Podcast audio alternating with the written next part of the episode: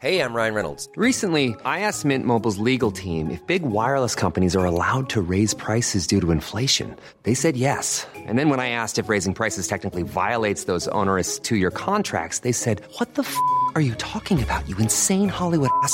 So to recap, we're cutting the price of Mint Unlimited from $30 a month to just $15 a month. Give it a try at mintmobile.com slash switch. $45 up front for three months plus taxes and fees. Promo rate for new customers for limited time. Unlimited more than 40 gigabytes per month. Slows. Full terms at mintmobile.com. Planning for your next trip? Elevate your travel style with Quince. Quince has all the jet-setting essentials you'll want for your next getaway. Like European linen, premium luggage options, buttery soft Italian leather bags, and so much more. And it's all priced at 50 to 80% less than similar brands. Plus, Quince only works with factories that use safe and ethical manufacturing practices. Pack your bags with high-quality essentials you'll be wearing for vacations to come with Quince. Go to quince.com slash trip for free shipping and 365-day returns.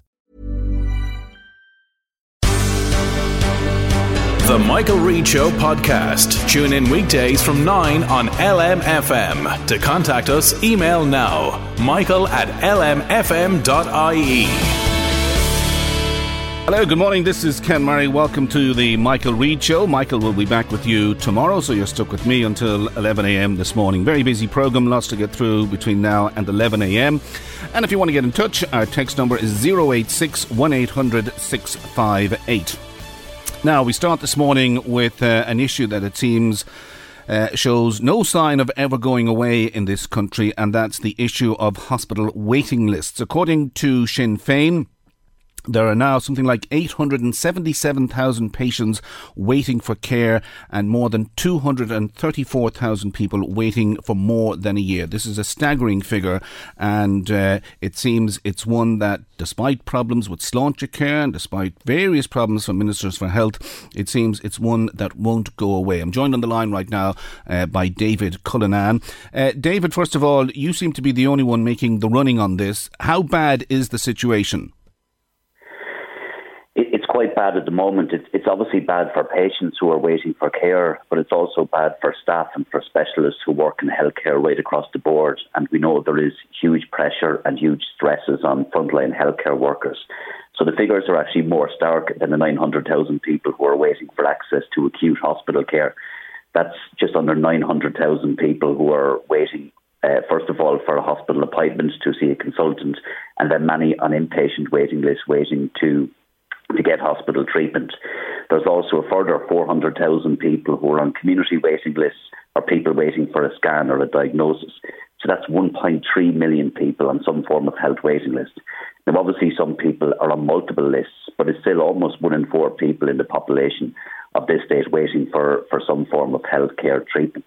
So it's quite horrific when you look at the figures. Uh, and there's a number of reasons for us. The first is we don't have capacity in our hospitals, in some hospitals. It's not all about beds in some hospitals. It is beds, and we don't have enough inpatient beds. It's also about surgical theatre capacity. It's about diagnostic capacity, hospital equipment. And there's a dire shortage of, of equipment and, and capacity in the system. We also have 700 consultant posts which are not filled on a permanent basis. And there's a number of reasons for that. The first is the pressures that consultants are under, and it's the same with junior doctors, with nurses, with healthcare assistants. Many of them are opting to leave abroad rather than come and work in a chronically understaffed, under resourced health service. And those 700 uh, vacant posts are causing real difficulties because it means that we don't have enough consultants to see patients, which is driving up the, uh, the outpatient wait times. Uh, there is a lot of sore points that consultants have raised over the last number of years, including the fact that uh, consultants who came into th- their posts since 2012 are on a 30% pay level less than those who came in pre 2012 because of cuts that were made at that time that were never reversed. And, and also the pressures, as I said, with not having capacity, fighting and battling with the system to get basic access to equipment, surgical theatre slots and so on, all adds to pressures. And that's in, in the first instance where we have almost 700 posts not filled on a permanent basis. But right across the board, we're struggling to hire staff. We can't hire home helpers, despite the fact that we have millions of additional home helpers funded over the last number of years in budgets. They can't be used because we can't hire the staff. We have uh, speech and language therapists, occupational therapists, child psychologist posts, which can't be filled. 700 of those posts to support children with disabilities are unfilled at the moment. And there are again reasons for, for all of that recruitment and retention issues. So unless can we get to the bottom of all of those issues in terms of, in the first instance, training more staff, uh, increasing the training places uh, in third and fourth level institutions to ensure we have more of a pipeline of graduates coming through, but also address the retention and the recruitment issues and the reasons why many of them are not opting to come and work in the public system and why many of them are leaving and going abroad. I think we're going to continue to see these very high numbers of people waiting for care, but also uh, the length of time that people are, are, waiting getting longer as well. Okay, let me put this question to you. How much of this uh, 877,000 figure of people waiting for treatment in hospitals has been, if you like, contributed to by the COVID 19 pandemic. In other words, up to March 2020, people who were expected to go on holidays, everything had to be put on hold. So you had this massive backlog building up, and now suddenly we have this massive number. And I suppose what I'm saying to you is how much of this has been driven by COVID? Partly, some of it is obviously driven by COVID. It was exacerbated by COVID. But if you go back to 2017, long before COVID existed, we had very similar numbers of people on acute hospital waiting lists. Uh, we started to make some inroads, but then it got worse, obviously, during COVID, and we're back to pre pandemic levels. But we've had a crisis in healthcare for a long, long number of years, which preceded COVID. If you look at many of the challenges that frontline healthcare workers face, these issues are, in some cases, 20 years in the making. So, medical scientists were on strike a number of weeks ago, issues going back 20 years. We have NCHDs and junior doctors who are working illegal hours uh, in breach of European Union directives, in breach of agreements that were made with the HSE. Some of them working 24 hour shifts simply because we don't have enough NCHDs and huge pressure on those junior doctors. Those issues in terms of access to training, having reduced hours, doing proper hours, are 10 years in the making, if not more. So lots of the issues which are impacting on the ability of the HSE to recruit uh, are going back long numbers of years and long before COVID. But when you look at what's happening in the hospitals, obviously the temptation is to look at the capacity in the hospitals, which is important. And I spoke about some of those issues in terms of inpatient bed capacity, surgical theatre capacity, hospital equipment, diagnostic equipment. But you have to take two steps back and look what's happening elsewhere. Because the reason why we have very high wait times in our hospitals, including in our emergency departments, is because of real capacity issues in general practice, uh, but also in community care. About 40% of people who are presenting to emergency departments are people who should be cared for in the home and people who should be cared for in the community. We have a real crisis now with GP capacity. Uh, we have people waiting longer to get access to a GP. Out of our services in many, many areas is patchy and in some areas non existent. Uh, and that forces more and more people to attend emergency okay. departments, which continues to put the pressure on. So when you have problems happening right across the board, Ken. All of that manifests itself sure. in our emergency departments, and we're seeing that at the moment. Okay, so the uh, average listener listening to this programme might say that if Sinn Féin were in government tomorrow and you were the Minister for Health, what would you do to address the crisis? Well, the first thing I would do is establish a high level group on workforce planning to bring together the Minister for Higher Education, if I was the Minister for Health, but also the Minister for Public Expenditure and Reform, and look at putting in place real targets to increase training places because there is no magic solution to sorting out any of the problems in the healthcare service. And far too often we've had these short term solutions and sticking plaster solutions, putting more money into the National Treatment Purchase Fund. We have to start looking at the pipeline of graduates coming through, increased training places, because we know we have a chronic shortage of staff in so many critical areas, which is impacting on the ability of the HSE to recruit and then deliver services. The first thing to do is to set very ambitious targets to increase training places. I would then put in place a job guarantee for all health graduates, and I would ask the HSE to engage much more robustly and, pro- and, proactively with graduates in their final year to entice them into the public service. But we also have to fix all of the retention issues because we don't have a modern GP contract. That's something that GPs have been talking about for a long number of years. Uh, the minister accepts this, but there is still no contract. If you look at dentists, the dental treatment purchase scheme uh, that uh, treats medical care patients is on the verge of collapse. Uh, over 1,000 dentists of the 1,700 dentists in the scheme have now left the scheme. Uh, we, we still can't recruit enough nurses. There's issues in relation to the safe staffing framework that looks at the number of, of nurses in each ward in the hospital that need to be in place. That hasn't been implemented.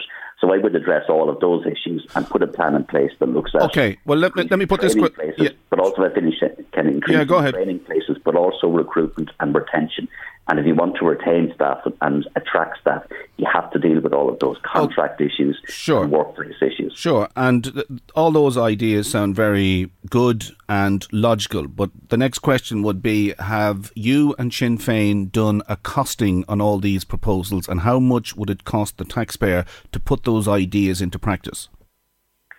Well, it depends on the individual measure. and last year we proposed 800 million euro of an additional spend over and above what the government proposed in our alternative budget. And obviously, this year we'll propose an alternative budget again. And when it comes to an election time, eh, it's my responsibility to set out an election manifesto that's costed. But I want to put forward proposals, Ken, which are credible, realistic, and deliverable. I've engaged with healthcare trade unions, I've engaged with training bodies, I've engaged with frontline staff and I've engaged with hospital management very extensively over the last number of years to better understand the problems. And that's why I'm being honest when I say that there is no quick fix, short term solutions. There are things that we can do in relation to improving access to care in some hospitals. We obviously need to increase capacity. But the problems I'm talking about are structural. They will take some time to bed in, but they have to be done. And if we don't do them, we're going to continue to see these very high okay. uh, wait times, unfortunately. So for me, it's about much better integrated care. Right, but the, the, the, problem at the moment is we have different elements of our healthcare system operating in silos, community, primary, and acute care. Not sure, sure. Up, but uh, I want I want to put this point to you. The government will say that uh, the Sláinte Care program is being developed, albeit that they've lost some senior expertise, and that this matter will be addressed in due course. So, how important is it that when Sláinte Care is finally presented to the public, that it addresses all the issues you've just raised? Well, there's a number of issues in relation to Sláinte Care. The first is that it set very, very ambitious targets for wait times. So we're way, way off the targets that were set. So, for example, it's a maximum 12 weeks for an outpatient appointment. On average, uh, at the moment, people are waiting 14 months to see a hospital consultant. So we have a huge way to go to get anywhere near those targets. But Sláinte Care quite rightly identified the problem I've been talking about, which is you have to take two steps back from your hospitals to understand why we have the crisis in our hospitals. It's partly capacity in the hospitals, but it's also people who have chronic pain, for example, who should be managed in the community who can't be. We have people in acute hospital beds who can't be discharged into the community because we don't have the rehab beds, the recovery beds, and then we have the crisis in GP care at the moment. And one of the big promises of Sláinte Care, aside from reducing waiting lists, was to reduce the cost of healthcare and move to a single tier universal healthcare system with free GP care. We're nowhere near the targets which have been set. And the reason for that is because we simply aren't hiring the GPs to be able to have the foundations to deliver on this. So the HSE concede themselves that we need to hire, in net terms, an additional 1,600 GPs over the next five years. On top of that, they indicate that 500 GPs will retire. So that's 2,100 GPs that need to be hired over the next uh, uh, five years. We're only training 250. So where are the GPs going to come from? So that's the point. You have to ratchet up training places. And you asked me what I would do. I would set up that high level group, but I would also set a target of at least a 10% increase across all medical training places uh, each and every year for the next five years. And in some areas, increase that further. Because if we can't get the home helpers, our, our home help staff to fill the hours, which we can't, it means that people can't be cared for in the home, which means that they end up in hospital. If you can't get the speech and language, occupational therapists, child sure, psychology sure. post filled, children with disabilities, as we know, many of them are missing out on early intervention and a whole range of supports. So I want to ratchet up those training places, but I also want to look at the retention issues and the reasons why uh, many people are not opting to come in the public service. And as I said, yeah, just just one final question, David. Are 10, 20 years in the making. Why is it taking so long to address those fundamental issues for frontline staff who, who want to do their best and provide uh, better healthcare for, for patients? David, just one final question. Would you accept that what's happened in this country, whether it be in housing, health, or schools, is that the population has grown exponentially since 1998, but the hospital infrastructure has not grown accordingly to, if you like, address this growth in the population and the extension of hospital waiting lists? I think that's part of the problem. Obviously, if you have an increased uh, population, you you have more demand. Uh, the problem is it takes far too long to get things done in healthcare, which is why I want to see reform as well as investment because it isn't all about money and it isn't all about additional capacity. That's really, really important. And human capacity and more people is at the core of it because essentially uh, healthcare is about people treating people. So we need more specialists to treat people, but we also need much more accountability in the healthcare system. If you look at the waiting list plan that the minister published a number of months ago, he set targets for hospitals statewide. There was no targets for each individual hospital, which means everybody is responsible and nobody is responsible. So I want to see these new regional health areas, which have been muted for some time, to be established. And I want them to better integrate community care, primary care, and acute care, have single tiers of management rather than the different layers of management that we have where we can't get things done.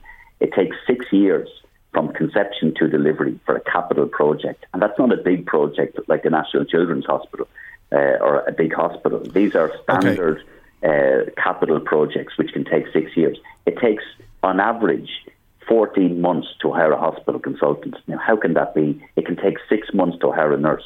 So we have to speed up all, all, right. of, all of those processes, and that means devolving more responsibility. Okay down into local hospitals and regional structures. Okay, we're going to have to leave it there, David, but something tells me this is an issue we're going to be revisiting time and time again, and it's only June. God knows what it'll be like in the first week of January. 877,000 people in this country on hospital waiting lists. That's uh, David Cullinane there, the Sinn Féin spokesperson on health. More to come. We'll take a break. Michael, Reade on LMFM. And if you want to get in touch, our text number is 086 1800 658. Now, you may have heard in the news that the British government is planning to introduce a bill that will allow future ministers to basically override the Northern Ireland Protocol by emphasising that the British internal market uh, over the EU single market should be the way to go. Now, if this, if you like, bill becomes law, it would overturn many of the principles in the protocol and that it would effectively do away with any checks on goods entering Northern Ireland from GB. And uh, what they're proposing is what's called in market surveillance, although nobody's quite too sure what that means. And this then raises the question that if this legislation goes ahead, where exactly will the Irish border be? To discuss this, I'm joined on the line by the Fine Gael spokesperson on Brexit, Senator Neale Richmond. First of all, Neale, uh, the British seem to be going on something of a solo run here, and uh, pardon my English, they appear to be giving the two fingers to Brussels. How serious of a development is this? It's a very serious uh, development, Ken, and it's not just the two fingers to Brussels, but to Dublin, to Washington, D.C., and indeed further afield. We saw the last time the British government tried something like this, they were swiftly rebuked by the prime ministers of both Canada and Japan at a G7 meeting.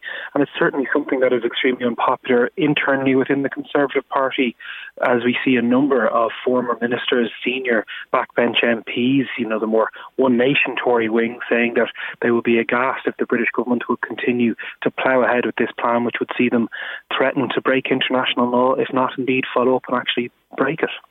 Well, if they break international law, what can Brussels and Washington do to put manners on the British? Well, a whole range of things. So, what we have at the moment is there is actually legal action um, against the British government taken by the European Commission, and that has been paused. It was paused in the interests of good faith by the European Commission to ensure that negotiations and discussions will continue. I'd say instantly you'd see that legal action continue. You'd see additional legal action start.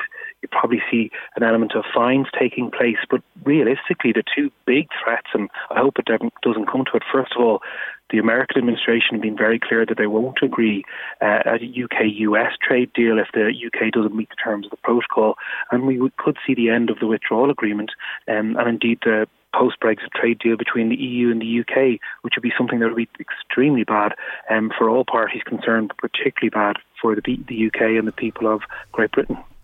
The Taoiseach has been speaking in Strasbourg this morning at a plenary session of the European Parliament, and he said that this would mark an historic low point, signalling a complete disregard for the principles of laws, which are the foundation, of course, of international relations. I mean, in terms of potential, how damaging could this development be in terms of what's called the east west relationship between Dublin and London? Would be extremely damaging. Ken, relations aren't in a good position at the moment. This particular British government have gone out of their way to damage relations between Dublin and London, but particularly London and Brussels. It seems whenever there's an internal crisis in the UK or there's political manoeuvring about, the easiest thing to do is threaten the protocol, bring up Brexit, and the worst part of it all is that the people of Northern Ireland are just used as plaything in an internal political discussion in Westminster. As I understand it, the, the proposal is that we're going back to a pre Brexit scenario where goods can move from GB to NI and in the opposite direction, and it's as if uh, there was no Brexit at all. But that then raises the question that if the protocol, the notional border in the Irish Sea effectively is dropped, where then is the border between the UK and the EU? See, this is the problem with Brexit, and particularly the Brexit that this British government has pursued. There has to be checks somewhere, and it has been agreed that there can be minimal checks at the three or four ports of entry um, from Great Britain into Northern Ireland under this new half-baked proposal that we haven't even seen the finality of, that's already been rejected by Northern Irish business leaders. There's no proposal for checks. They talk about in-market surveillance. Now, I get shivers that we're going back to the notion of alternative arrangements and technological solutions and monitoring things in the workplace. And they're talking about a dual regulatory system. It's a completely unworkable, half baked idea basically to run roughshod over the protocol and fly in the face of the many things that both the British government and the European leadership accepted multiple times over over the past number of years simply had to be in position. It opens up a whole can of worms, and sure. if the British government wants to go right back to the to the first part of the discussion, right? If you can just hold it there, Neale. We've just got audio in from Strasbourg, and this is the Taoiseach speaking at the European Parliament this morning.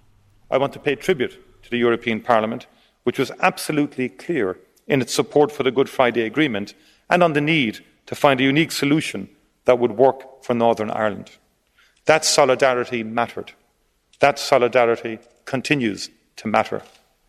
The unique solution was, of course, the protocol on Ireland and Northern Ireland that is an integral part of the withdrawal agreement between the European Union and the United Kingdom. It is perfectly reasonable to look for ways to improve the operation of the protocol. But unfortunately, what we have seen are bad faith efforts to undermine a treaty freely entered into. Instead of trying to create a constructive atmosphere for all to engage, we have actually seen efforts to block agreements or introduce new problems. In contrast, the European Union has worked hard to find ways to ensure that where there's a negative impact on businesses and citizens in Northern Ireland, it is minimised as much as possible. Vice President of the Commission, Maroš Šefčovič, and his team have done remarkable work in listening to businesses and communities throughout Northern Ireland. They have a deep and practical understanding of the operation of the protocol. Last October, the Commission proposed a package of measures that would result in a significant reduction in border linked checks.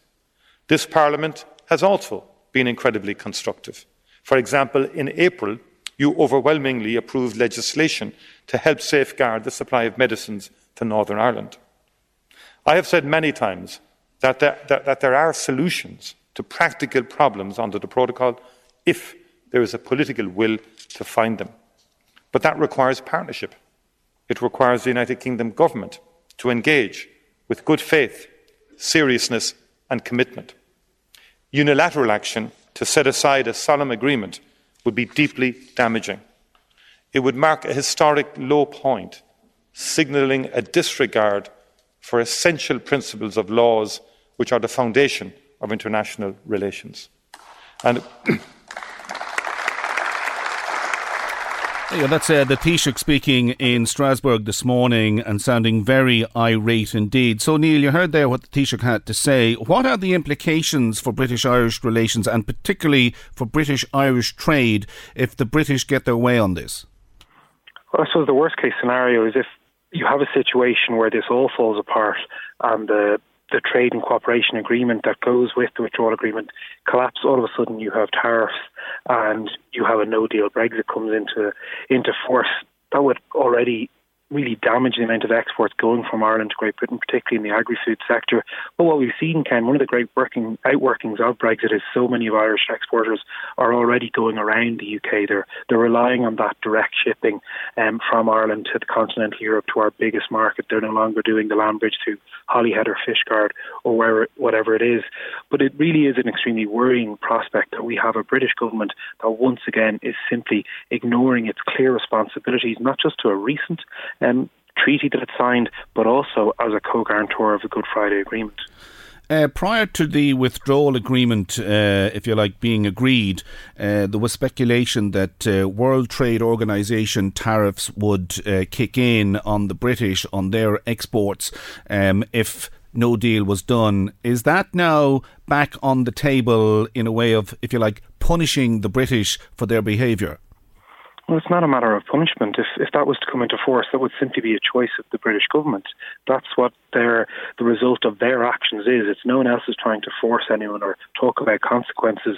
It's quite clear that if you can't um, if you can't negotiate a treaty, be it a trade deal or whatever else, and you can't meet the terms of it, then it falls apart. That's what the British government are are, are, seeing rolling out.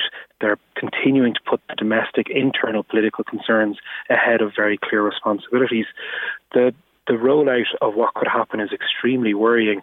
We're not quite at that position yet, and there is a hope that the British government might just, I think, as the Taoiseach might have said yesterday, steady the horses and realise the very real consequences of their political gamesmanship.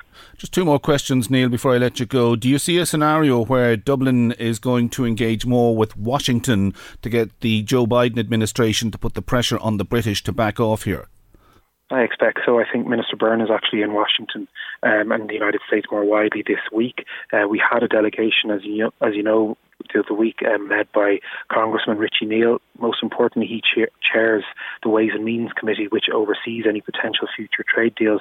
That's all part of the discussion, but equally, relations with Canada, Japan, and other larger countries will be very important to this too. Just one final question, Neale. Uh, something in my head tells me that this puts the DUP in a very uh, tricky situation because if the protocol goes, they can say to their voters, yes, we got a victory on abolishing the protocol, but the hardliners then in the DUP uh, then find themselves in a situation where they may have to go into the Stormont executive with Sinn Féin, which is something they don't want to do. Would you see it that way? Not necessarily. I think the problem with everything to do with Brexit is the DUP called for it the hardest, they campaigned for it the most, but they've never proposed any solutions. They have no solutions at the status quo, either in relation to the protocol and the, and the issues that are being um, arising there. And when it comes down to Stormont, they've no excuse not to go in. Uh, in fact, they've all, they've never said that they won't go in with a nationalist first minister. So to be honest, I don't really know what the DUP are at, and I don't think they're going to get anything they want. Okay, we're going to have to leave it there. No doubt it's something that's going to rumble on in the weeks and months ahead. That's the Fine Gael spokesperson there on Brexit, Senator Neale Richmond. Okay, more to come. We'll take a break. Michael, Reade on LMFM. Now, as you probably heard in the news over the weekend, there has been anger and disgust on both sides of the community in the north uh, regarding a Facebook video that was put together and uh, made some very derogatory remarks about Michaela McAreavey, uh, who was murdered in Mauritius. Now, uh, the leader of Aontú, who is a Aontú TD from Meath West, Peadar Tóibín, has issued a statement on this, but I'm going to come to that in a second in relation to funding for the Orange Order. But, uh, Peadar, I don't know if you heard our last discussion there with Senator Neale Richmond. What's your reaction to the news that the British appear to be going on a solo run uh, to abolish the Northern Ireland Protocol? Yeah, no, I, it's it's an incredible uh, situation that the British are looking to bring legislation through um, Westminster, uh, which would unilaterally uh, decide to abandon a, a, deal that they signed up to themselves. So Boris Johnson negotiated, signed up, and uh, got the bill through uh, Westminster, uh, and now he's looking to tear it down, tear it apart, and and that's what's wrong, I suppose, with the British system at the moment. They've entered a period of unilateralism.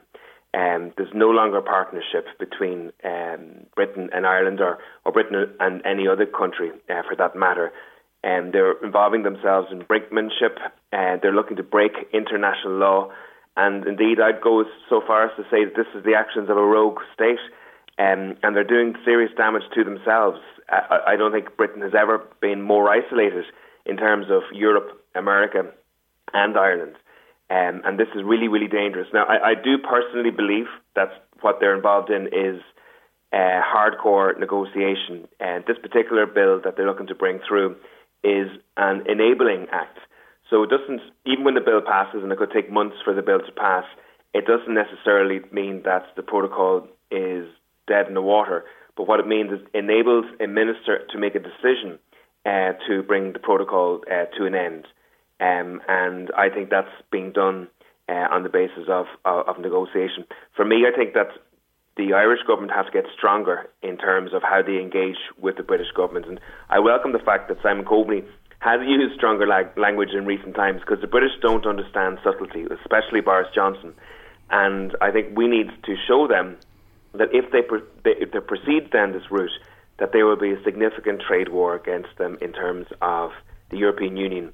Um, we need to, to set out very clearly uh, to them what exactly that will mean and how that will negatively affect uh, Britain economically. And remember, there's a lot of other negative winds blowing at sure. the moment in terms of uh, the cost of living crisis, in sure. terms of you know potential world recession. And um, the British would be very foolish okay. Um, if they were to go down this route of not working together to try and find a solution. Yeah, I was going to say the uh, the phrase perfidious Albion, which I think was coined back in the 12th or 13th century following the Treaty of Limerick, appears to be alive and well with the English. But I just want to move on. You issued a, a statement yesterday uh, regarding the, if you like, the disgust expressed on both sides of the community in the north following the, the mocking of the death of Michaela McAreavey in Mauritius. And you basically are raising questions about state funding to the Orange Order. What exactly are you saying?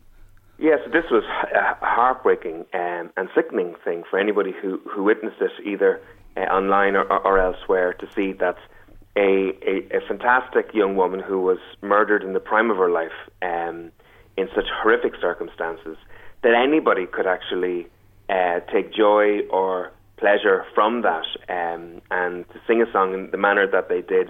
And the fact that they did it in in unison, that this seemed to be learned off, that this wasn't the first time that this was sung, uh, was you know really shocking to many people. And you know it, it it's an issue that we in Aontú have been looking at for a while, and it's not just in relation to the Orange Order. It's in relation to how funds are, uh, state funds are given to community organisations in the north, um, and you know you would have flute bands, for example, uh, who were are involved in, let's say, sectarian tunes, or uh, when they march past Catholic churches, you know, sure. Eh, are involved in obscene gestures. And some of these flute bands are are also um, receiving state funds, and and also, to be honest, in certain parts of the north as well, groups of people who were very connected to previous paramilitaries on both sides uh, are also in receipt of peace funds and state funds. And what that does in many ways, it, it fossilizes the control and the division that existed during the, the time of troubles, uh, it, and it gives these people, you know, still phenomenal control over their own communities uh, as well. And what we're saying in Aontú is that now that funds that are given into communities in the north really need to be done so in an open, transparent, and tendered manner. Okay, so, well let me let me put the point to you. You're saying that questions now have to be raised about state and council funding to the Orange Order and certain loyalist flute bands. Now, in fairness to the Orange Order and in fairness to the loyalist bands, this is not, if you like, their policy. This appears to be, for the want of a better description, a few rogue individuals off their head on drink singing things they shouldn't have sang and they've got everybody in trouble and that basically at face value, it's an isolated incident. Do you accept that? Well, I, I don't accept that. I think I think in, in truth, uh, actually, this is part of a, a cultural continuum that exists within um, Orangism uh, in the north. Um, the Orange Order was set up for to be a Protestant organisation um, to celebrate the supremacy uh, of Protestantism over Catholicism. Uh, it, it, marches on an annual basis to celebrate the fact that uh, Protestantism was, you know, su- uh, successful in a battle in our own county in the Boyne, um, you know, hundreds of years ago. And in actual fact, if you look down at some of the detail of, of its own rules, you know, you can't be a, an Orange Order uh, member and go to a Catholic funeral or a Catholic wedding. And indeed, the, the head of the Orange Order was asked recently about that. And he says, well, you know, a person can resign from the Orange Order, go to the funeral, and then reapply to join the Orange Order, which is absolutely farcical, yeah. Farcical situation. So there, there is an inherent culture of uh, aggressiveness, I believe, uh, within the Orange Order, and, and also this happened in in an Orange Hall in Dundonald's. Um, you know, the Orange Order only became concerned about it and only uh, made um, significant noises about it after it became public. You know, so you know people within that uh, Lodge would have heard that song, would have been. Uh, sure, just, just, just one final question, Paddy, because I'm up against the clock sure. here. But isn't the problem with your argument here that if you withdraw funding to the Orange Order and you withdraw funding to certain loyalist flute bands, you isolate them further, and that in itself, that isolation may in turn uh, generate more hostility towards Catholics? Well, what, what I would say is that uh, most of the isolation that's uh, felt uh, in loyalist areas, and I have met with uh, Protestant groups both in Fermanagh uh, and in Belfast and elsewhere, most of it is coming from the fact that in economic terms, in working class areas, um, they're not getting what uh, they need to be able to get on in life, to be able sure. to build lives for themselves in educational terms. And I actually think if, if we want to reduce the isolation that's felt among some loyalist communities, the best way to do it is try to lift economically uh, those communities right. out of the poverty that they're in, rather than channeling funds into organisations that okay. themselves fossilise the sectarianism of the past. All right, we're going to have to leave it there, but thank you very much indeed uh, for joining us on the line. That's the leader of Aontú and TD from Meath West, Peadar Tóibín. We'll take a break. Michael, Reade on LMFM. If you want to get in touch, the LMFM text number is 086 1800 658. Now, the Irish Society for the Prevention of Cruelty to Children is delighted to announce that it is now expanding the Smart Moves Resilience Building Programme. Now, Smart Moves is for sixth class students and it's designed to give young people making the transition between primary and secondary schools the skills to increase their overall resilience. Well, to find out more about about Smart Moves. I'm joined on the line right now by Sinead McKee, who is the Community Engagement Manager with the ISPCC. Uh, first of all, Sinead, what exactly is the Smart Moves programme and how does it work? So the Smart Moves program is basically for sixth class teachers and students. So we post them out packs and in each pack students get their own workbook and the teacher gets lesson plans for 15 lessons lasting half an hour each. And each lesson is all based on resilience theory, on, I suppose, elements that will help boost their confidence going into first year. So we look at things like problem solving, how to manage emotions, how to solve some worries or challenges, um, solving uh, arguments with friends, We'll also look at practical things like getting getting the school bus for the first time, um, sleep. So it's, so it's a mixture of all the key, I suppose, researched factors that will support young people to make that transition. And not only is the program for young people, but we also, for any school that signs up, parents can access some of our videos where we give some hints and tips to parents around supporting your, your son or daughter with the transition into first year. Okay, well, let me ask you this. I mean, is this a problem? Because I know, I know, when I went from primary to secondary school, you you just went into secondary school, you worked out in a matter of weeks who your close friends were, and you just got on with life, and you you knuckled down, and uh, you built up your own resilience. Yeah, I suppose, look, we work with thousands of young people across Ireland with ISPCC, and we are seeing high anxiety among young people, and we're seeing a lot of school avoidance, which is different to school refusal. So, school avoidance is where you have a young person who does want to um, go to school, but maybe they have high anxiety about aspects um, of school, so we support them to get them back into the school system. So I'm I'm glad that you had a positive experience, but unfortunately, not every young person has that. And the biggest thing we find with young people, and the research back, backs this up, is that a key priority for young people when they move school is feeling they belong, feeling they fit in, and making friends. And if those things don't happen quite quickly in first year, it can be difficult sometimes to for a young person to, to stay in school or even to have that motivation with the academic side if the social side of things isn't working out for them. Is the problem here, if you like, uh, I suppose, trying to develop the confidence of a young boy or girl moving into a secondary school in that starting off in a new institution can be a little bit intimidating, a little bit scary, a feeling a sense of being lost, uh, not knowing who your new friends are and how you settle in. And I suppose one thing that a lot of us went through when we started our first year in secondary school was that the uh, the final year in secondary school always treated the first years as people they could, dare I say it, kick around and, and treat as, as underlings. Is that the type of culture that exists uh, for people making the move from primary to secondary? Yeah, look, obviously, in terms of bullying, which which you're talking about, always exists. Um, those traditional forms of bullying are still there, as well as cyberbullying. And with bullying, there's also the power imbalance. So you have often an older student with a younger student. Um, so yeah, that absolutely does exist. But I suppose there's maybe different pressures now on young people that there wasn't, you know, when you were you were changing schools and for me. Um, but I suppose what the beauty of this program really is that we don't know what challenges young people will, will face in, in secondary school. And this program really just gets them to think about what supports are there for them, what are their resources, um, who they who can they go to if they need support. And I suppose it gives them the language and the confidence to, to speak up if they're having any challenges. And, you know, today, for example, as, as our junior cert and leaving cert students start, you know, that can be a time of anxiety. And our program is designed you know, I suppose not just to help with the transition, but also to help them through secondary school. The students get to keep their workbooks, which which we call actually a diary or journal. We tell teachers and parents not to look in that, only to look at it if you're invited to. Um, by the young person, and that's, I suppose, their, I suppose, toolkit that they can look back on in times of stress. So this Smart Moves program, um, how is it applied? I mean, is it a case of uh, you go into the schools and you basically give guidance to those in sixth class, or is there parent involvement, or do people have to go to certain centres uh, and get lectures?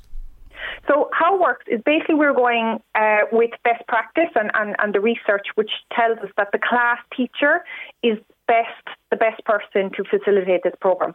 That's because they would have, I suppose, a familiarity with the students in their class who may be struggling a little bit more. They would have an insight into the child's strengths, but also the areas that they've had challenges in the past. So they would facilitate the program in the classroom. Um, there's 15 lessons, so over the space of 15 weeks. But on top of that, we would send the school resources for parents, including videos. And we encourage parents to check in with their young person. Look, how are you getting on with smart moves? Um, you know, do you want to chat to me about anything on your mind? Um, because again, the research shows that the more you involve a parent or carer with the transition, the more successful outcome for that young person. And uh, how has this been received by, we'll say, teachers and school management? Really, really positively. We're actually blown away by the response. We started with, I suppose, a pilot of 54 primary schools in Ireland last year.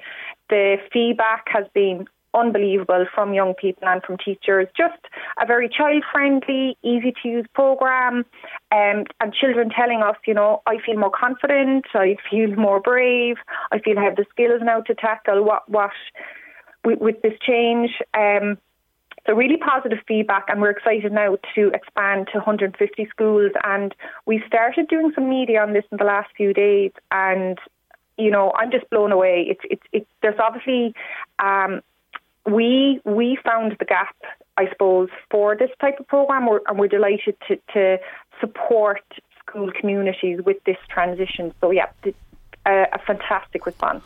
Okay, and then is there a follow up in first year? Do you assess as to whether or not the Smart Moves uh, program has developed a positive result? I mean, do you go into first year students and say, how did you cope? Has it helped you to uh, move on? Do you feel more confident now that you're in first year?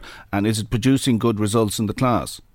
Okay, so uh, we have a Mary Immaculate PhD student on board with us this year who's going to use some measurement tools in some of our schools. So she will do pre and post evaluations with the young people who go through this program with sixth class students.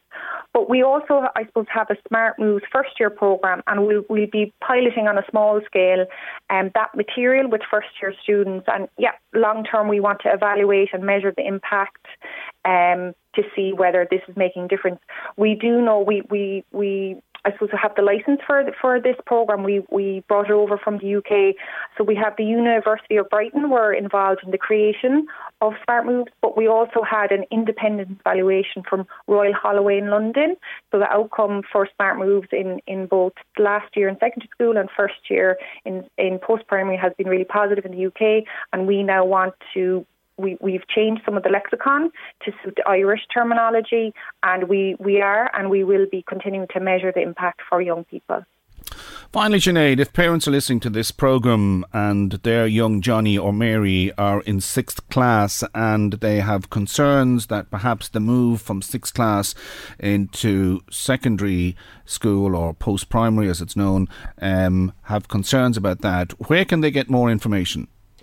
So stop I would say for, for parents is to check out our website, ispcc.ie.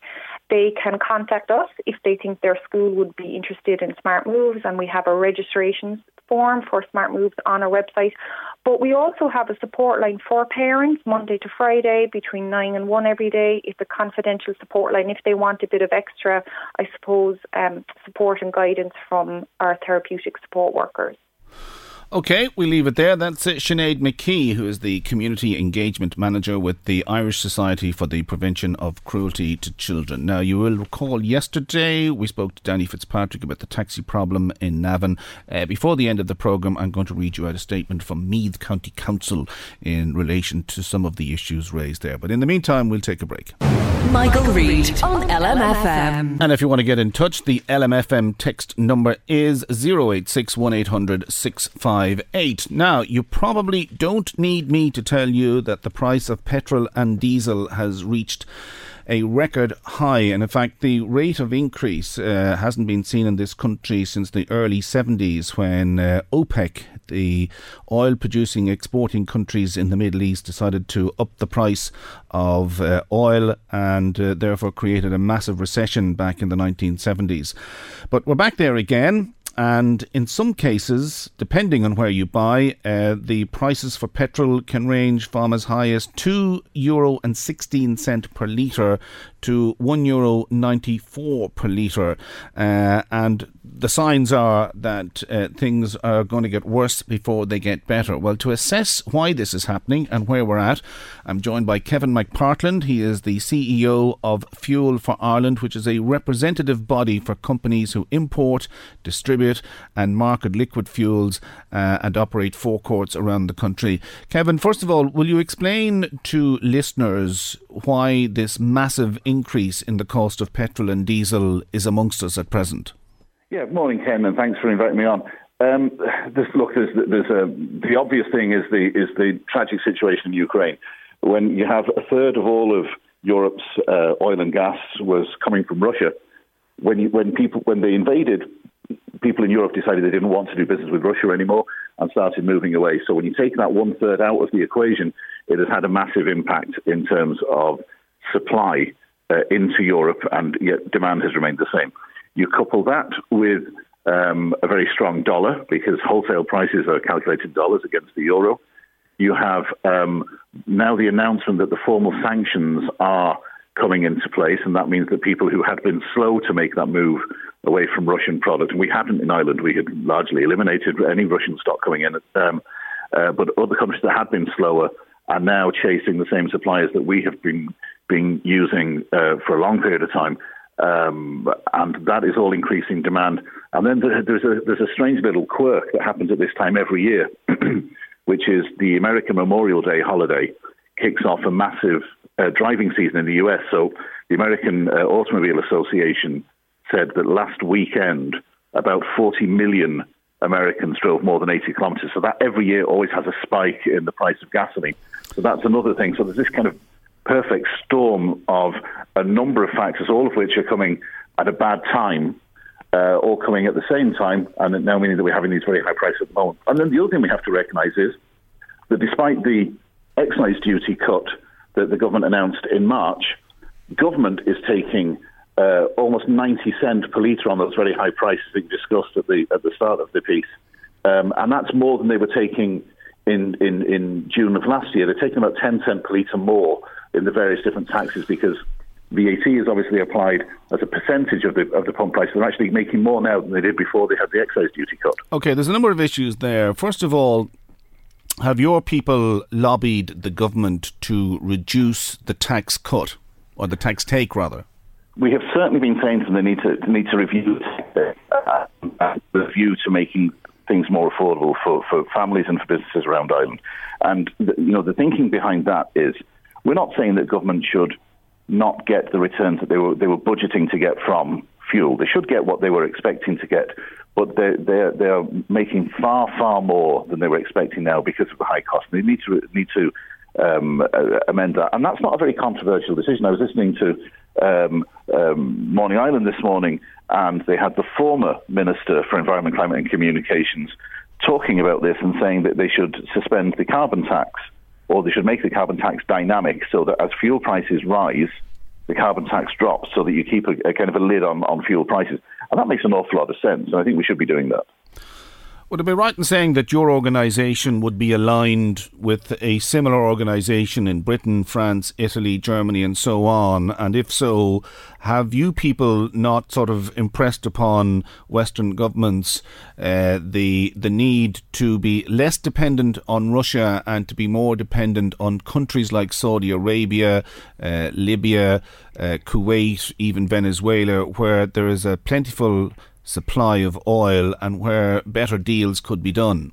We absolutely have, and we have been for a number of years. And I think, you know, it, it raises one of the most important points on this whole discussion, which is over decades, and this isn't a party political point because a number of governments have been involved in this, but over decades, the policy in this country and throughout Western Europe and North America even is to reduce our capacity to produce fuel.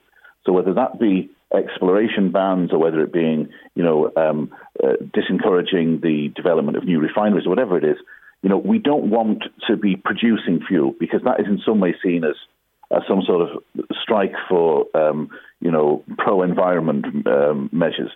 What it actually does means is that you still have the same level of use, you still have the same level of greenhouse gas emissions, but you are shipping the fuel in further distances, which actually increases overall emissions and it means that you're d- developing a dependency on countries and regions and regimes which, frankly, we would rather not depend upon.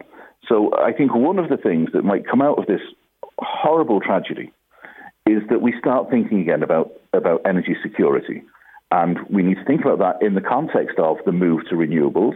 We need to be thinking about how we can, in Ireland, produce more of the energy that we need and you know, and, and our sector is certainly very keen to, to, to, to you know work with partners and work with government to make sure that we can exploit all of the renewable energy that we have and use those to, to, to deliver the energy that, that, that we need. Because right now, 50% of Ireland's total energy needs are met by oil.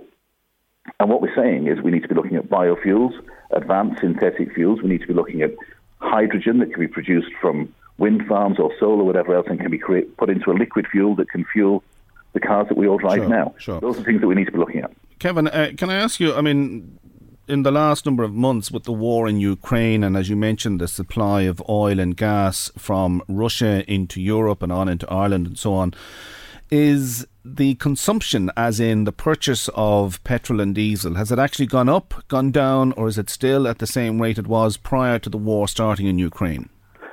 So when I talk about the perfect storm, you have to think back a little bit further and think back to COVID times. So when we had the, the strictest lockdown, volumes, fuel volumes were, were, I mean, incredibly low, and they have been gradually building back up, and they haven't quite hit the, you know, returned to the, their, their peak at the time of the invasion. That's because lots of people, uh, lots of office workers in particular, are maybe doing two or three days in the office rather than five and that has seen a little bit of an impact. You see that particularly in petrol because private cars uh, or, or, de- or, petrol is far more common in private cars than anything else. So there, there, has been a little bit of a dip. It was it was returning. We haven't seen um, a, a dip since the invasion of Ukraine, or not, nothing very meaningful. You have little fluctuations, but nothing very meaningful. And what that what that proves is this idea that by increasing the price of oil products, you in some ways discourage their use, and that's been the basis that government has um, justified its price increases on fuels over many decades. So they're saying that well, if we increase the price, if we put the carbon tax, that will move people away from fossil fuels and move them to electric vehicles or move them to other renewable technologies. That just doesn't work, and it's been proven not to work over many, many decades. So, you know, government needs to be real and say that the, the extra taxes that they put on fuel are stealth taxes. And, you know, you can argue if you are, if you live in Eamon Ryan's constituency, where you have the Luas and you have the Dart and you have Dublin bus and cycle lanes and pedestrian. Um, you have public facilities. transport in mass, yeah. Yeah, and, and loads of taxis. Well, there's probably taxes in Dublin, but, but you know, taxes. You, maybe it can disincentivize people from using their private car. Maybe they say, well, I will get the Luas rather than driving. But if you live in rural County Louth, or if you live in North Cork, where my mother lives, you don't have those options. Sure. So what, so what is it you're going to do? And, and they, they, the government knows this, but they keep putting these increased costs on the industry, and increased costs particularly on consumers, and tell us that it's in some way it's a strike for the environment.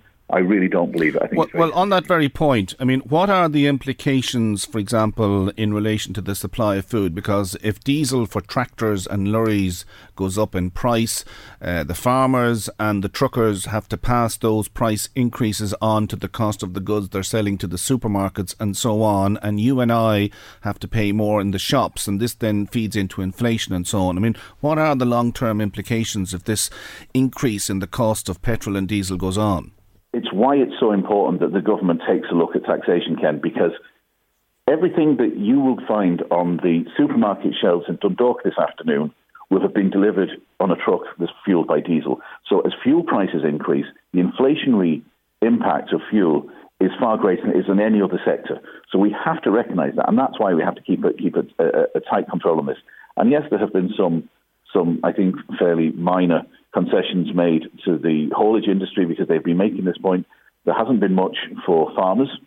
Um, and uh, uh, the, the, government really needs to look at how they can help those people. And, and the other thing that you have to recognise when you think about farmers, rural Ireland, yes, they have a high dependency on private vehicles. Agriculture is very heavily uh, dependent on diesel, but also 60% of homes in rural Ireland depending on oil for their heating. Now, that's not such a big problem in June, but if we're in this situation in November, December, January, February, that's going to have a massive impact as well. And that's going to have a real impact on people's budgets. So we need government now to have a really careful look at taxation of fuel, look at how they can cushion the blows for people who don't have alternatives. Okay. Um, the budget is expected in October. There's been rumours of a mini budget to deal with the cost of living crisis. I mean, will your members, or indeed your organisation, Fuel for Ireland, will you be lobbying the government over the next number of weeks and months to say, look, you've got to do something here about the tax take from petrol and diesel? Uh, otherwise, we'll reach a situation where nobody will be buying, well, metaphorically speaking, nobody will be buying petrol and diesel because the price will be beyond the reach uh, of people, particularly on low incomes? I don't even think that's the case, Ken. I think because people people very rarely buy fuel for the crack. People people are not saying, "Oh, fuel is cheap today, so I'll go for a spin." People, you know, people use petrol, diesel, and for necessities yeah. because they need to use it. So what it means is, if you think that it's necessary, it means that they're going to choose not to do other things. And you know, we've already heard that horrible phrase, "heating or eating." You know, but that, those are the sorts of choices that people are making. Do they want a cold house for their kids to be asleep in, or do they, do they, do they want to feed the family properly? Those are the sorts of choices that people are being forced to make right now. We don't think that's fair. We think that, that, that as government has increased its tax take on fuel, they need to remedy that and give that back to the consumers, not not leave government with less income from fuel than they thought they were going to have, just have what they thought they were going to have and give that extra 10 cent per litre back to the consumer, take that inflationary pressure out of the economy, and make things just a little bit easier because let's be honest, I think we all know there's going to be tough economic times coming. Uh, they're already here, and they're going to, they're likely to get tougher. So we need government to be reasonable about how they are uh, levying taxes on fuel consumers. Okay, we're going to have to leave it there. We'll keep our fingers crossed that the war in Ukraine ends soon and that hopefully the price of petrol, diesel, and of course home heating oil comes down uh, to the level it was at prior to the war starting. That's uh, Kevin McPartland there, who is the Chief Executive Officer of Fuel for Ireland. Now, what I'm going to do is I just want to refer back to an issue we discussed on the programme yesterday. You may recall we had Danny Fitzpatrick on, who was representing uh, 37 taxi operators in Navan, and under what's called the Navan 2030 plan, the council in Navan, that's Meath County Council, are planning to move the taxi rank from just outside uh, the Navan shopping centre on the Kennedy Road side of the shopping centre around the back onto Abbey Road, just there along where the Garda station is. And a number of taxis are incensed about this because they say that the footfall is all but zero uh, at that side of the shopping centre, and this will affect their business. And we contacted Meath County Council yesterday for a statement. They got back to us uh, this morning. And the statement reads as follows The Council, this is Meath County Council, engaged with the public, including a representative of taxi drivers in Navan back in 2017 as part of the statutory public consultation process for the Navan Town scheme. And the uh, plan for Navan 2030 was adopted by the Council, and the feedback at the time was generally positive to the proposed changes. Uh, the council statement goes on to say that the revised layout for Kennedy Road in Navan, including the relocation of the existing taxi rank, which has 12 spaces, to Abbey Road, was included in the Part 8 plans adopted in 2017. Last year, the council adopted also following a statutory public consultation process new taxi bylaws for Navan, namely the Navan Town Appointed Stands Taxi Bylaws of 2021 which will introduce additional taxi parking spaces for Navan, and as part of the new bylaws, two new taxi spaces have been installed at Brews Hill adjacent to the Aldi store.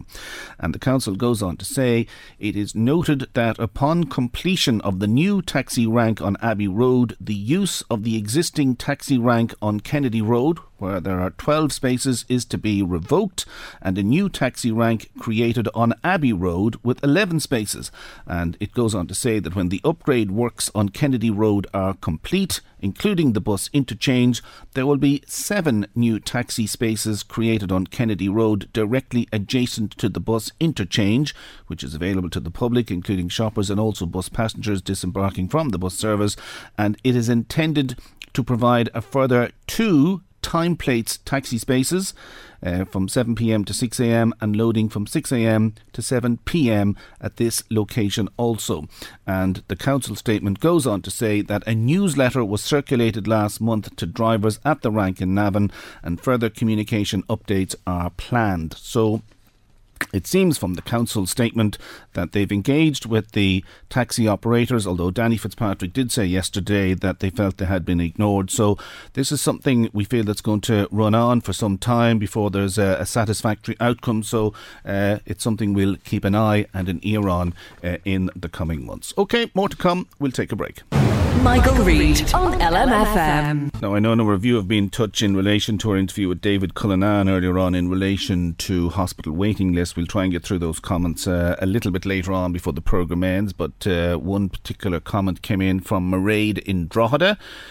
She says, My daughter commutes to and from Dublin every day, and the cost of petrol is absolutely crippling her. She doesn't have a choice but to drive herself because of where her job is located, and also she is not able to work remotely because of the nature of her job.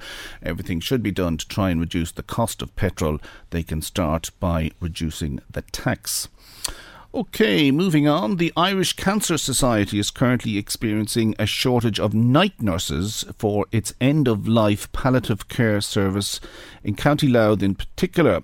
Now, the Irish Cancer Society night nurses provided over 460 nights of care to 140 families in Louth and Meath last year, and more nurses are needed so as many requests for assistance as possible can continue to be satisfied. Well, to assess this uh, emerging difficulty, I'm joined by Caroline Webb, who lives in Skreen, and she's a palliative care night nurse and uh, it uh, is part of a service. The night nurse service is part of a, a free service in the home for end of life care. Uh, first of all, Caroline, um, how how difficult is the situation at present? Uh, good morning, Ken, and thank you for having me on, Joe. Um, yes, they're very. We're very short of nurses at the moment. Um, requests are coming in for assistance from families, and we're just not able to um, uh, satisfy that need. That uh, for the nurses, for the night nurses, there isn't enough of us at the moment. So we are looking to recruit um, some more night nurses um, at the moment, especially for Louth Meath area. Now, as I understand it, uh, the nurses get paid. So one would have thought that people who have a caring nature in them and either have experience in the health service and have some time on their hands would be queuing up uh, to take part in this service. But that doesn't appear to be the case. But the fact that the nurses are paid, um, do you think now that we've said this on the air that this might entice more people to come forward? Yeah, you know, Ken, I think I think it's just an awful lot of people don't know about the service. So this is a wonderful opportunity to let people give them some information about it. Yes, it is paid, very well paid, and we also get a fuel allowance because we do do some driving at night.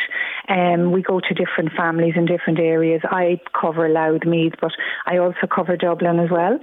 Um, it's very, very um, suitable to anybody really looking for flexibility because you can decide on a weekly basis how much you want to work or what nights you want to work. Now, currently, the Irish Cancer Society are looking for people to sort of commit to six to eight nights per month to work, which really is very, very little. Our shift starts at 11, finishes at 7 in the morning. Everything can be done before you go to work.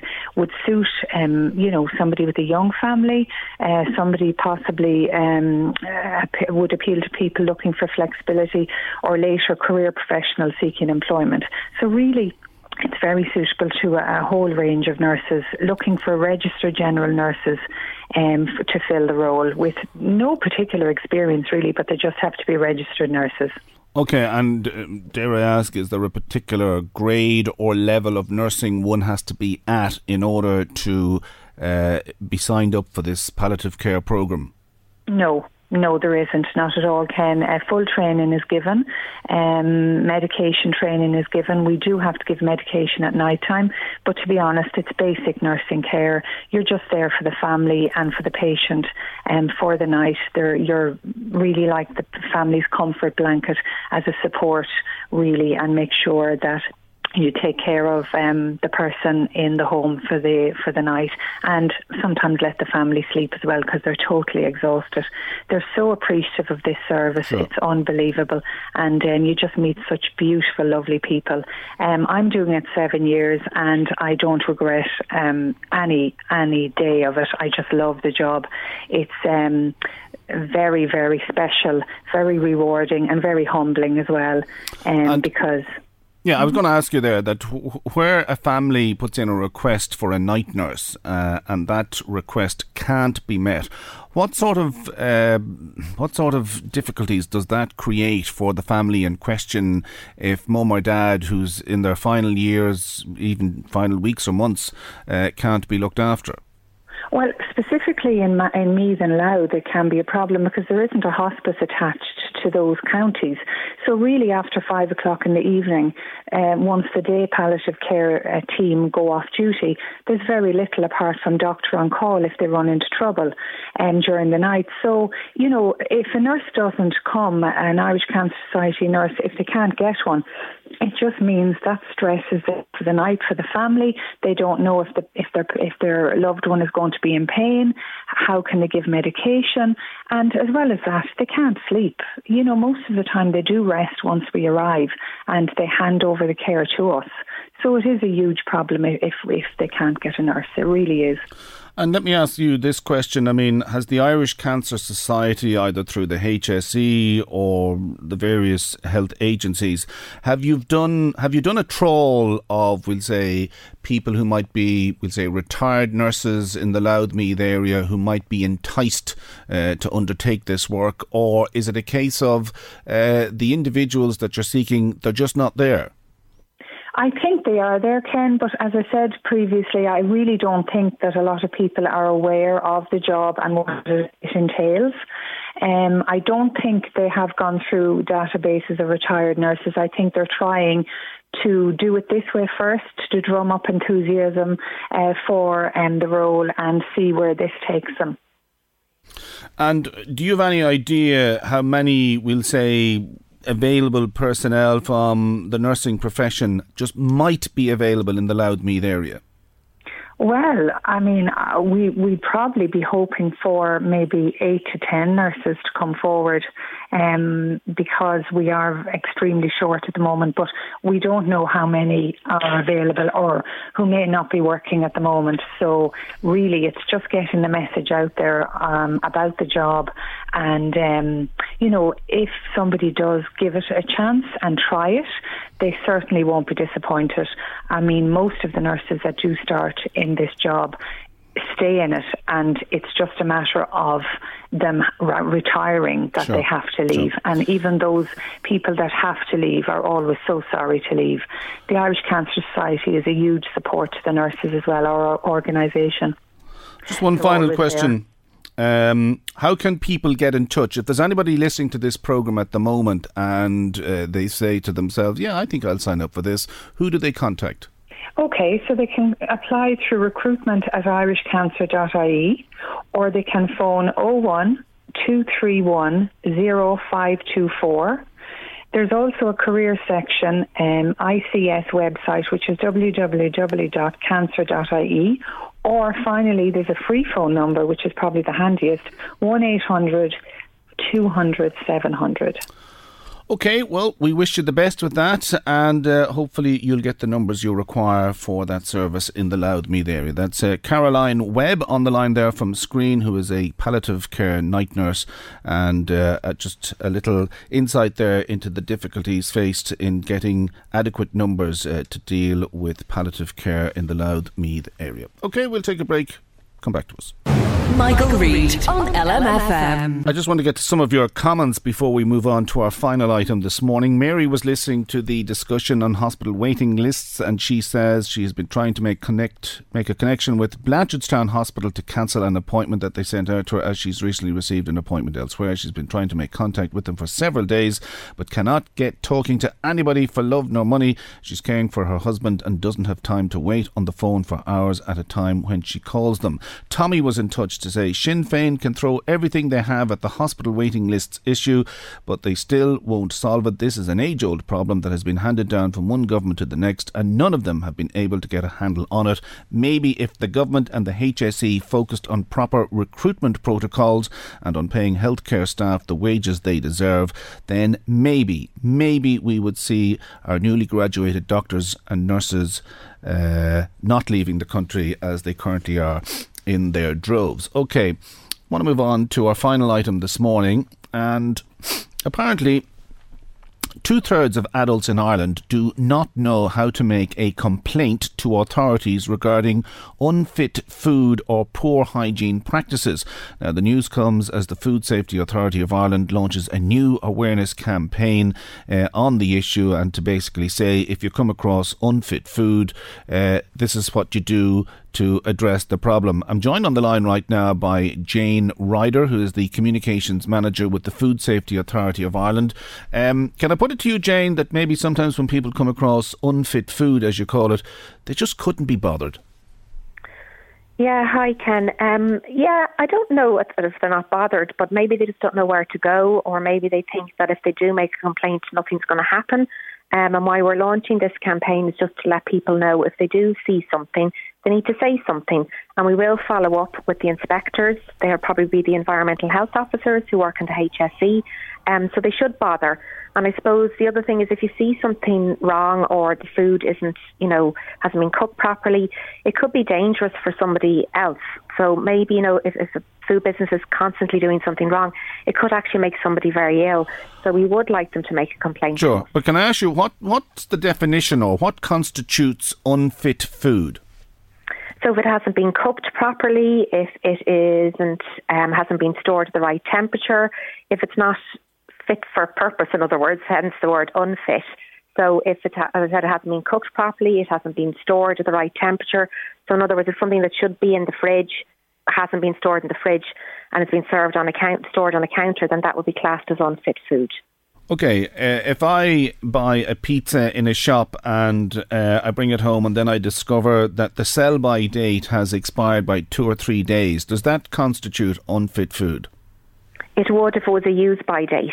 Yeah, so if something says use by a certain date, you have to use it by the date. And so, in other words, it shouldn't be sold in the shop past its use by date, so you should bring it back if something has passed its best before date, there's not necessarily a food safety issue with it, but it mightn't meet the manufacturer's standard.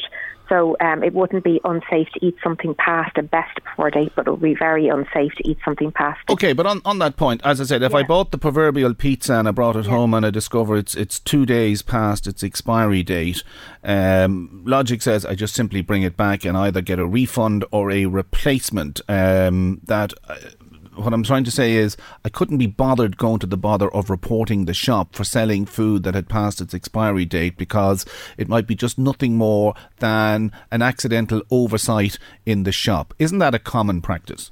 Yes, and that's fine. I mean, we would encourage people in the first instance to say it in the shop or maybe say it in the restaurant. So that's totally acceptable.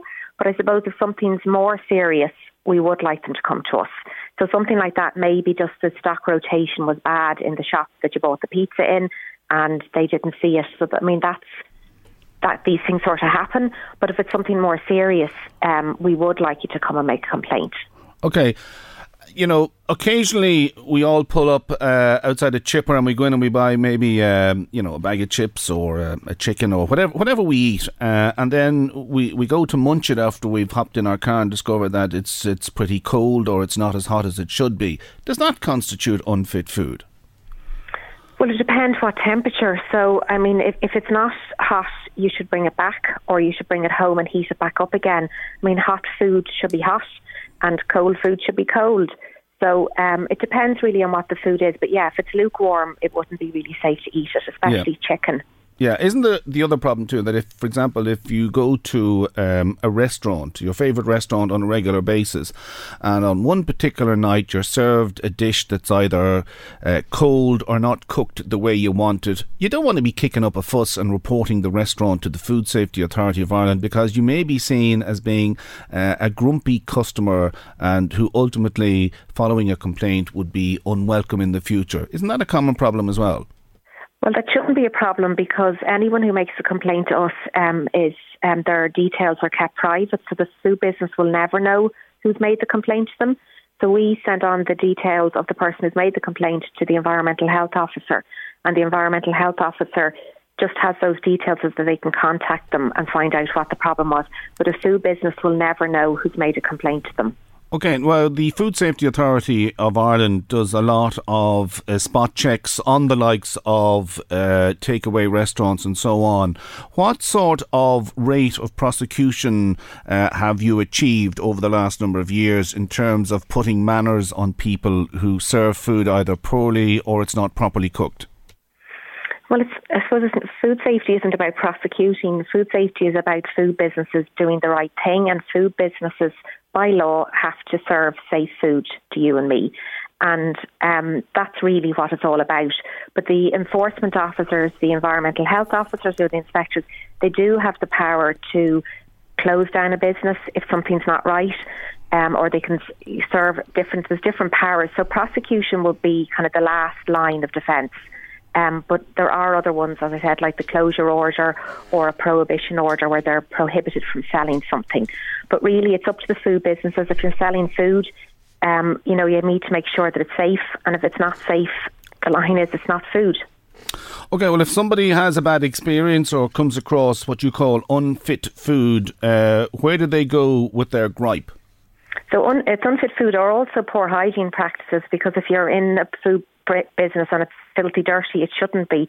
Um, so what they can do is go onto our website. We have an online complaint form and it's at fsai.ie forward slash make it better.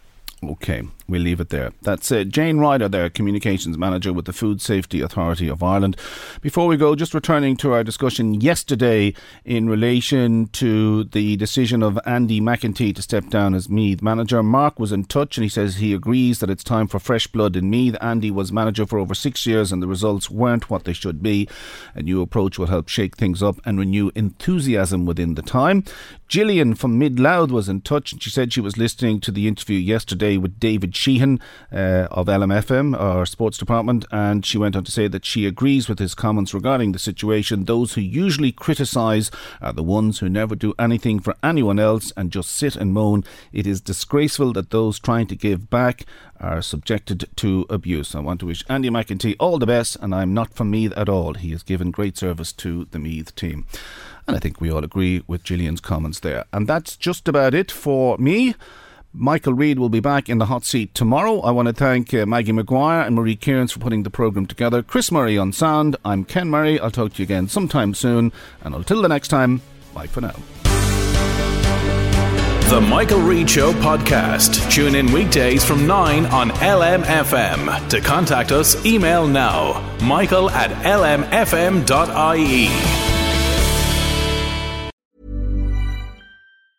Hi, I'm Daniel, founder of Pretty Litter. Did you know cats tend to hide symptoms of sickness and pain? I learned this the hard way after losing my cat, Gingy. So I created Pretty Litter, a health monitoring litter that helps detect early signs of illness by changing colors, saving you money and potentially your cat's life. Pretty Litter is veterinarian developed, and it's the easiest way to keep tabs on your fur baby's health right at home. Go to prettylitter.com and use code ACAST for 20% off your first order and a free cat toy. Terms and conditions apply. See site for details. Even when we're on a budget, we still deserve nice things. Quince is a place to scoop up stunning high end goods for 50 to 80% less than similar brands. They have buttery soft cashmere sweaters starting at $50, luxurious Italian leather bags, and so much more. Plus, Quince only works with factories that use safe, ethical, and responsible manufacturing. Get the high-end goods you'll love without the high price tag with Quince.